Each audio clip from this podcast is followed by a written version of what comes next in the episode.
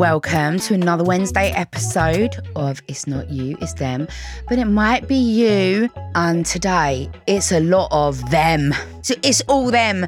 In fact, I feel like I've never been angrier with the men in my agony, on my agony aunt day, than I have in my life, especially the second one. so strap in, get a cup of tea, and I'm sure you'll be raging too. Hi Lala. A mum friend of mine recently disclosed that their partner and father of young child has a drinking problem. It's had a big impact on their relationship, and my partner also has a relationship with alcohol, which at the minute he's actively seeking support for. I met up with her to share experiences. She shared a number of things that have left me concerned about her child's welfare. And while he's cut down from daily bottles of wine, her partner still drinks really heavily at the weekend, even if he's in sole charge of the child when she's out in the evening.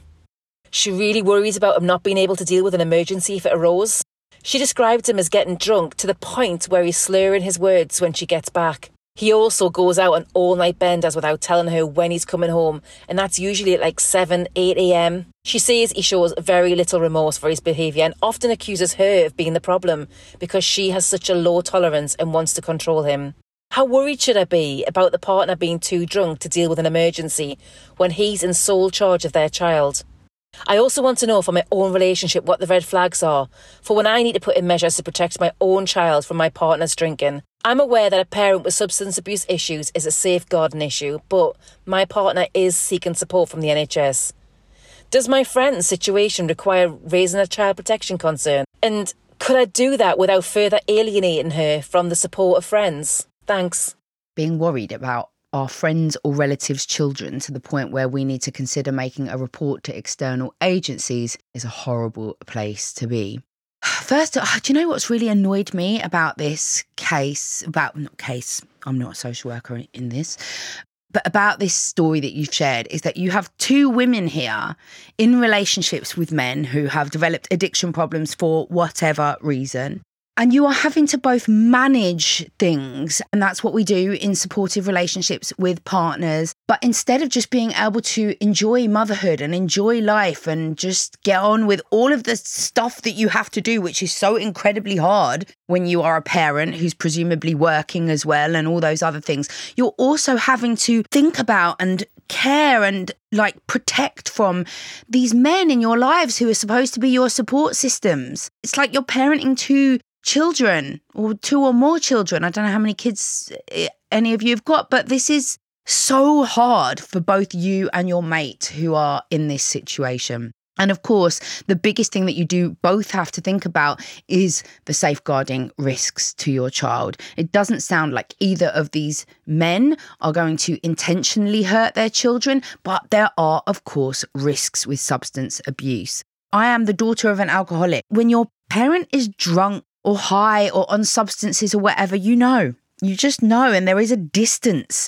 They're not in themselves. There is just that they're not parenting and they're not being who they are. And you might think, oh, a three year old won't pick up on slurring words.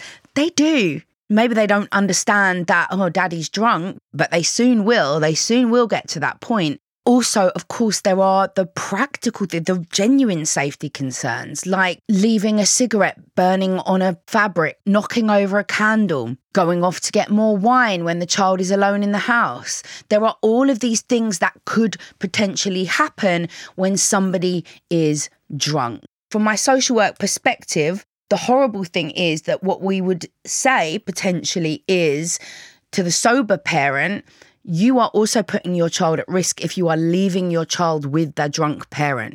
So, of course, it's the drunk parent that is putting the child at risk. But if you're then going out and doing what you need to do at night, and then something happens because dad has fallen unconscious in a drunken stupor, then it also falls on you to say, Why did you go out? Why didn't you protect your child? Which is shit and which would feel like a victim blamey thing to do, but it is just the reality. These are the things that you need to think about. What are the likelihoods in both of your situations for those kind of things happening? And actually, if your partner cannot not drink, of an evening or whatever, then unfortunately you have to arrange other childcare and your friend has to arrange other childcare or choose not to go out. And that is really shit. And by the way, let me be clear I am not judging or criticizing you or your friend or anybody in this situation. But if leaving them in charge of a young child is a risk, as I said, of fire, falling asleep on the kid, leaving the door open, driving maybe, even the benders could be risky. The thing is, it's very conflicting for me to say you should definitely make a report to Children's Services. And the reason I say that is because Children's Services in the UK have been decimated by this Tory government. We barely have the resources to help, even in the most serious uh, child protection cases. And and actually, the fallout of you reporting to social services behind your friend's back, and then social services just kind of going, "Hey, you know, you need to do better," but not really helping because what you'd want social services to do is to provide rehab for the dad, to really put in support for your mate so that she doesn't have to leave the child alone or whatever. You know, that's what you would hope, but that's not where we're at. We're in a dire state with social services.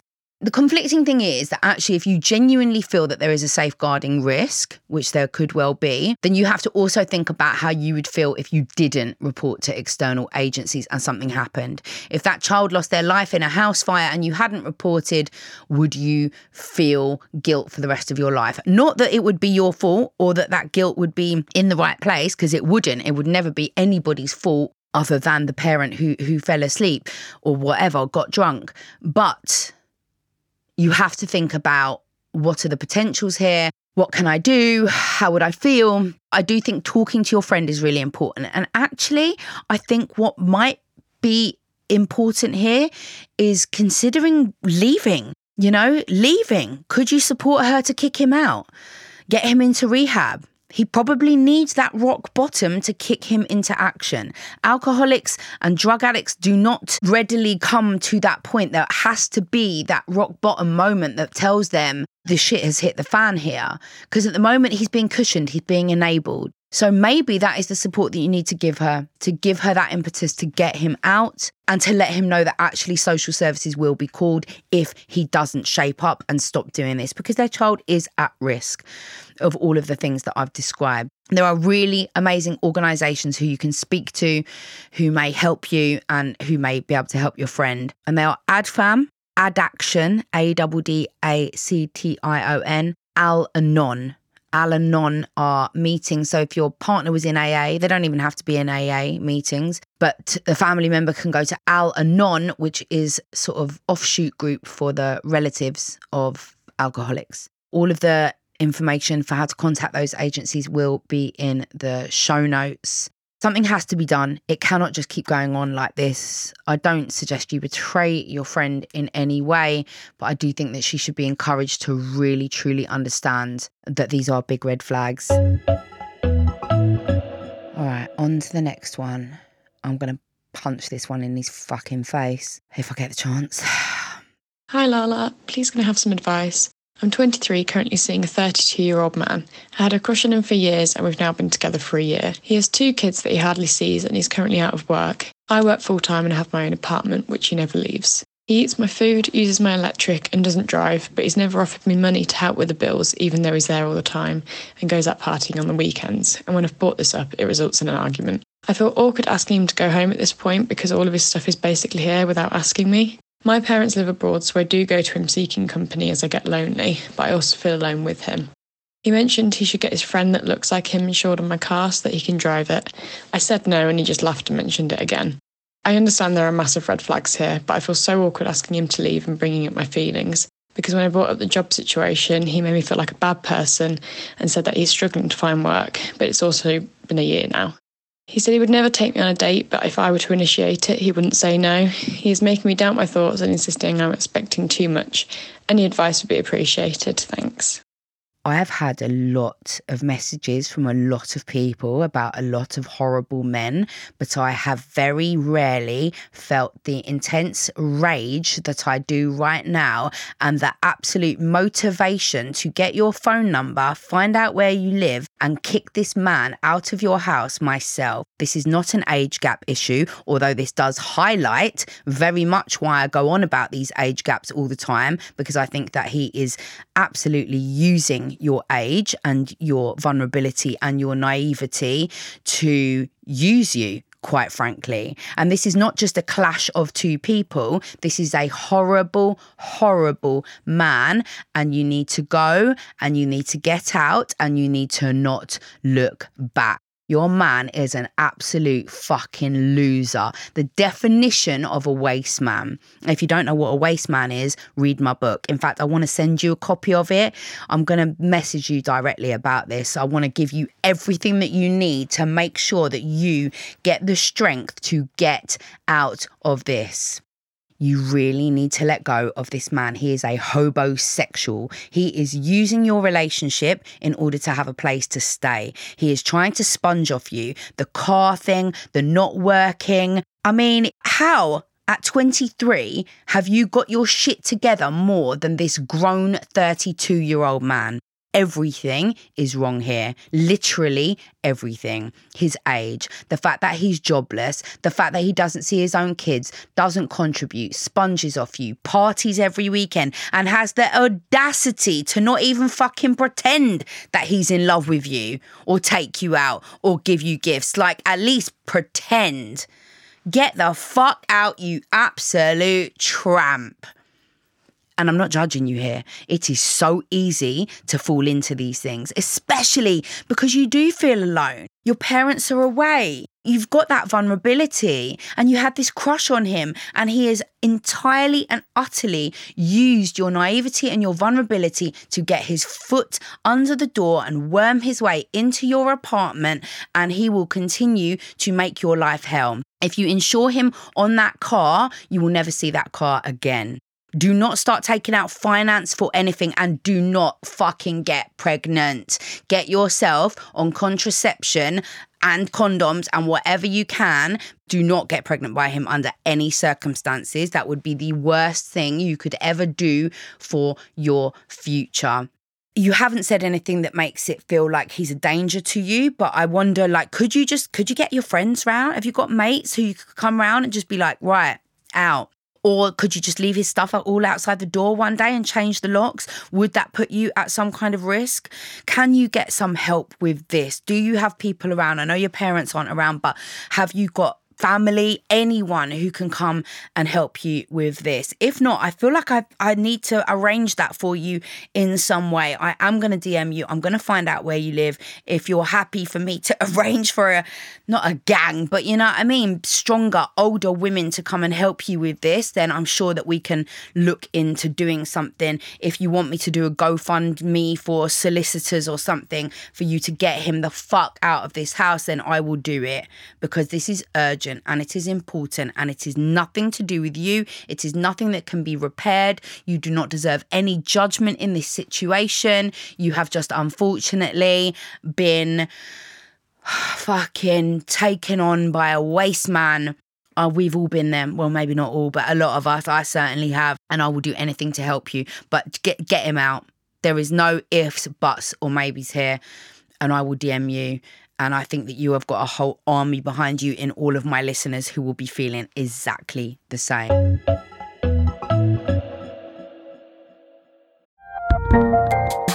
There's a lot happening these days. But I have just the thing to get you up to speed on what matters without taking too much of your time.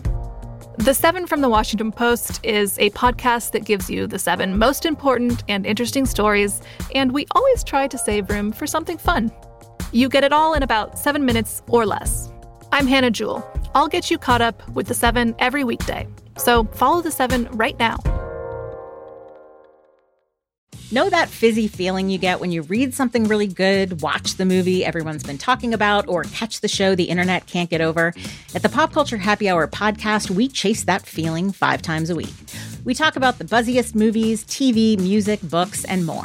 From lowbrow to highbrow to in between, catch the Pop Culture Happy Hour podcast from NPR. And the last one for today says Hey Lala, I've been in a relationship with a man from the States for four months and something just doesn't feel right. And I'm wondering if I'm settling due to being in my early 30s, having no kids. I want kids in the near future, and just being fed up with the dating scene in the UK. When I first met this guy in the UK, he was quite full on. On the first day we met, he spoke about us going on holiday together. Then he regularly FaceTimed me multiple times a day. We did go on holiday together. He paid for most of it. Three weeks after we met, but on the holidays, behaviour was a bit concerning. He would often talk down to me like I was a child. There's a 10 year age gap. He wouldn't like me speaking to friends or relatives about any issues we had and would generally be quite bossy towards me. Sometimes he would also snap at me and say quite cold things, like once when we tried to take a selfie together, he told me I should at least try and look pretty.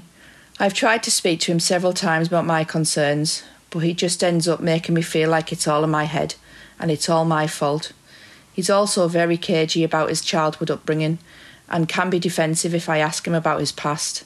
I've checked him out and he has no criminal convictions. I was wondering if there's any laws in the States, New York in particular, that is similar to Clare's law here in the UK. Please help, as maybe I'm overthinking his behaviours. He calls me an overthinker, which is true. Another one with a 10 year age gap. Again, not all age gaps but definitely this one. So, Clare's law that she wants to know about, I have spoken about it in the podcast before, which is the Domestic Violence Disclosure Scheme. So basically, what it means is that you, if you have concerns, if you're in a relationship with someone and there's big red flags and you're thinking, I need to know about this person's criminal history, you can apply to the police or you can apply on behalf of like if your sister was in a terrible relationship and you were worried, you could make an application on her behalf, but the police wouldn't give you the information, they would give it to the person in the relationship.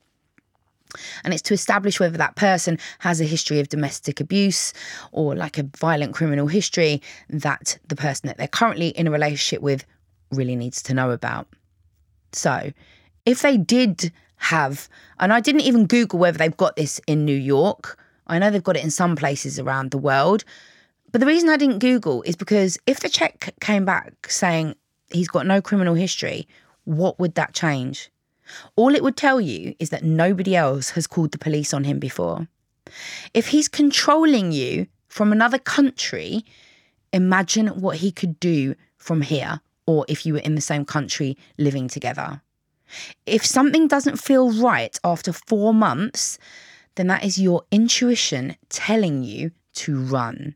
We've got every example here. I mean, it started off with love bombing. Literally, you're saying it was very full on right from the start. You went on holiday together three weeks after you met, and Three weeks after you met, already the behaviour on the holiday was concerning. He was talking down to you. He was trying to isolate you from your friends and relatives. He didn't want you to talk to them about any issues that you had. He was bossing you around. He was negging you by saying, like, oh, at least you should try and look pretty in the picture. He won't allow you to speak to him about the concerns. He makes you feel like it's all in your head, which is gaslighting, that it's all your fault, gaslighting. He becomes defensive if you ask him to talk about these things. He's making you doubt yourself, again, gaslighting, making you think that you're maybe overthinking this. Every single sign here is telling you that this is dodgy.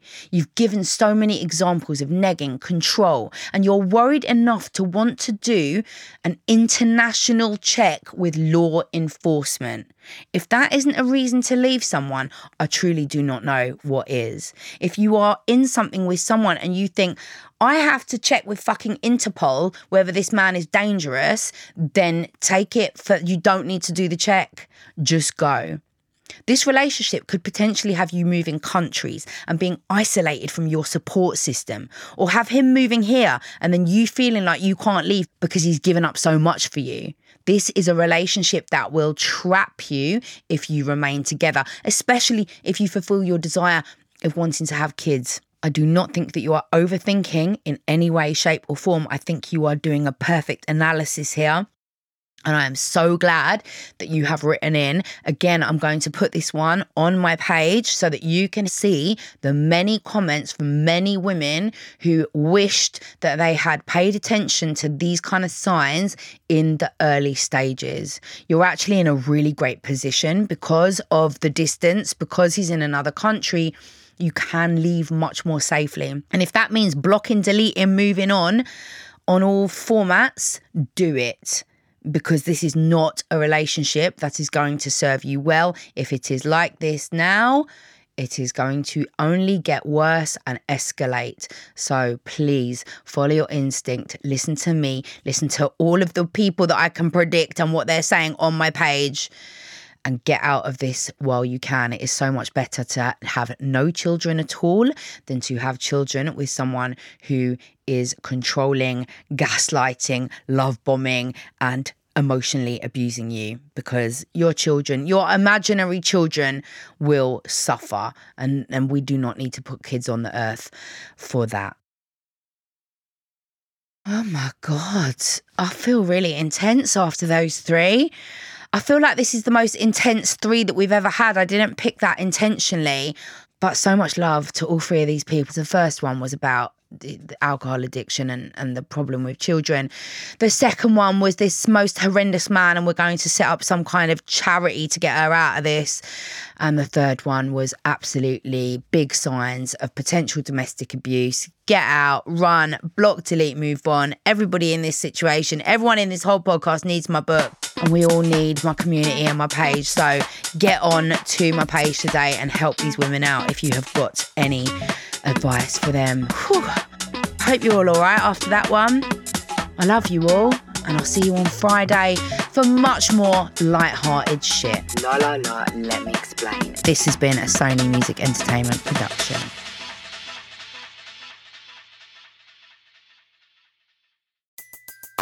Everybody in your crew identifies as either Big Mac Burger, McNuggets, or McCrispy Sandwich, but you're the filet fish Sandwich all day.